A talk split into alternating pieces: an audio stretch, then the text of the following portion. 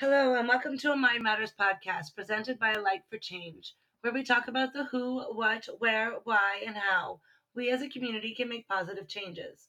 The win is up to all of us, and it starts with you. Before I start, let's get into a joyous mood with a question from the world of joy cards. The question is How do you feel joy? I feel joy in my heart first, beating a little different. I get excited about things that are joyful and I want to contain it from exploding out of me. So I react by curling in, almost in atrophy, holding back the squeal as anxiety surges through my arms, making the receptors tingle and my lungs constricting the airways. There are also times when I feel joy in waves of calm, followed by swells of wonder that pull me like a magnet to immerse myself in the awareness of that feeling. This is season three, Living with Joy, episode four Coach yourself to live with joy.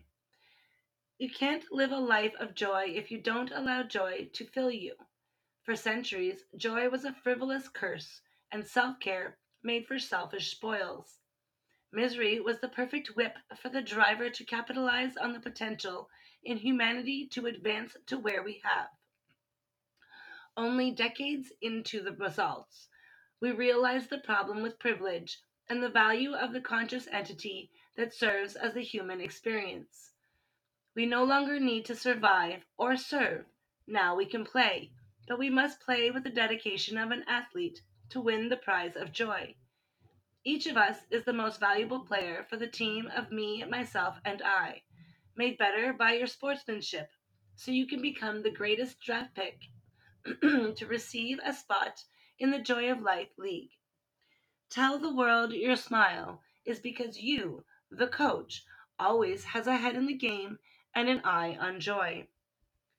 Throughout your life, many important players will make a big impact on how you play the game of life, but you are the only one who will grow with you from birth till death splits your A team apart. The A team is, as the saying goes, me, myself, and I, which is equal to saying mind, body, and spirit. Treat all three like the star players, and joy becomes a ball in your court. The most valuable player knows they are the star and won't let others make choices for them that don't align with their intentions. No one questions the MVP's intense personal care and training routine. It is necessary for success. You play the game of life every day and deserve to give yourself what you need for success. The other players will know you are the most valuable player in the confidence you exude. I recognize that I am a valuable player for the societal team, but I fell from the MVP position when I let my afflictions rule my thoughts. I still put my three star athletes in play, controlling the ball, but now the manager and the scouts, also known as my family, make most of the decisions. So I have gone into training again. Maxime Lagacé, a Canadian hockey player on loan to the Swedish Hockey League, summed it up in a simple phrase If you know your true worth, you don't need anyone else to conform it for you. Joy is found in knowing you are a triple star who is worthy of enjoying life with the benefit of a nurturing self care coach. Just heed the words of Ron Kaufman the most valuable person is the one who cherishes the value in others. Of course, all 8 billion plus of us are the most valuable player of our own game, so we must play well with others when teams compete. Sportsmanship and societal interaction is vital to joy being present. When the external members of your team are not seeing the joyful ball, it is the MVP's job to inspire them to see the plays that bring joy.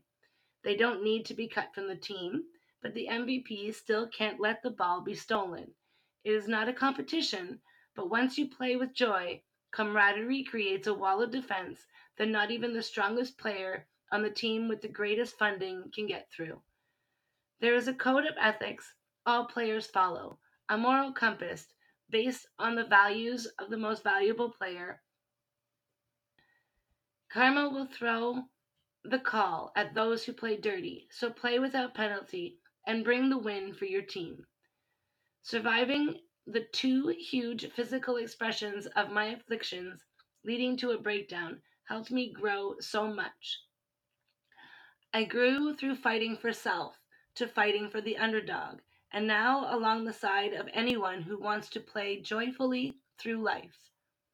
As American tennis player Jim Courier said, sportsmanship is when you can't really tell if someone won or lost because they carry themselves with pride either way. Joy is yours to play with when you inspire your comrades to seek joy following the ethics of goodness as you lead them to a win.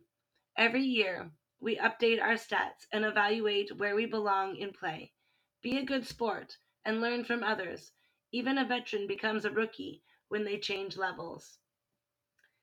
You want to be the rookie of the year every year, eagerly mastering all that life teaches you along your journey.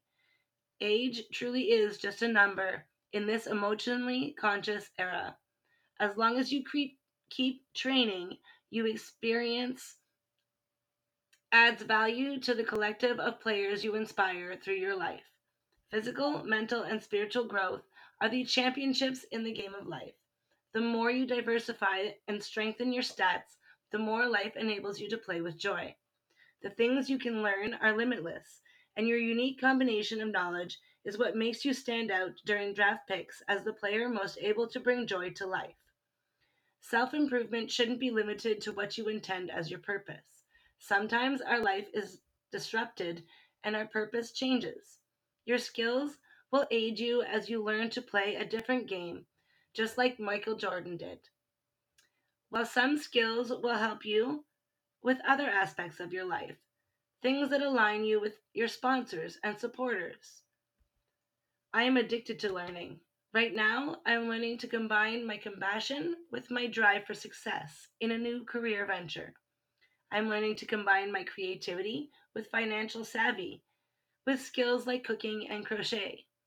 I'm delving deeper into psychology and learning to explore my joy in sharing the awareness through tangible experiences.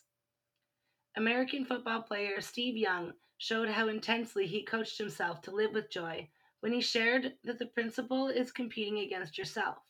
It is about self improvement, about being better than you were the day before. Every day, joy gets a little easier to see, easier to accept as your guide. Practice and training to be the champion of your mind, body, and soul is rewarded by an abundance of joy and self appreciation. The rookie is the underdog, resiliently overcoming adversity to reach their potential. Everyone is watching the rookie of the year. Keep practicing. You'll be drafted into the Life of Joy League in no time at all. If you want to live a joyous life, you need to coach yourself to play the game of life with joy as the prize. Be the most valuable player on your team. Play with compassionate sportsmanship and train yourself like the rookie who craves nothing more than to be drafted for team joy. Coach yourself to play the game of life for the fun of playing, for the challenge of the experience, and the joy of writing your unique Hall of Fame submission. As I leave you to think on this topic, I challenge you to think about this mindfulness exercise until then as well.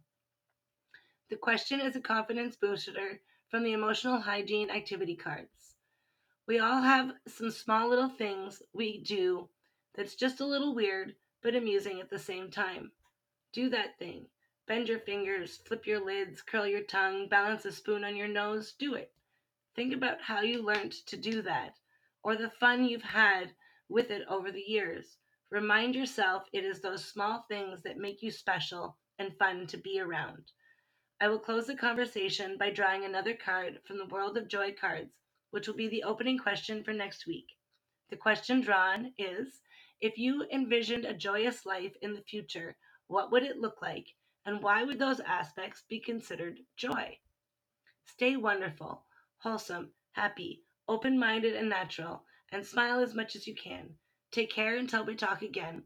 This has been Heidi Hardy on the Mind Matters podcast, created by A Light for Change. Have yourself a wonderful day.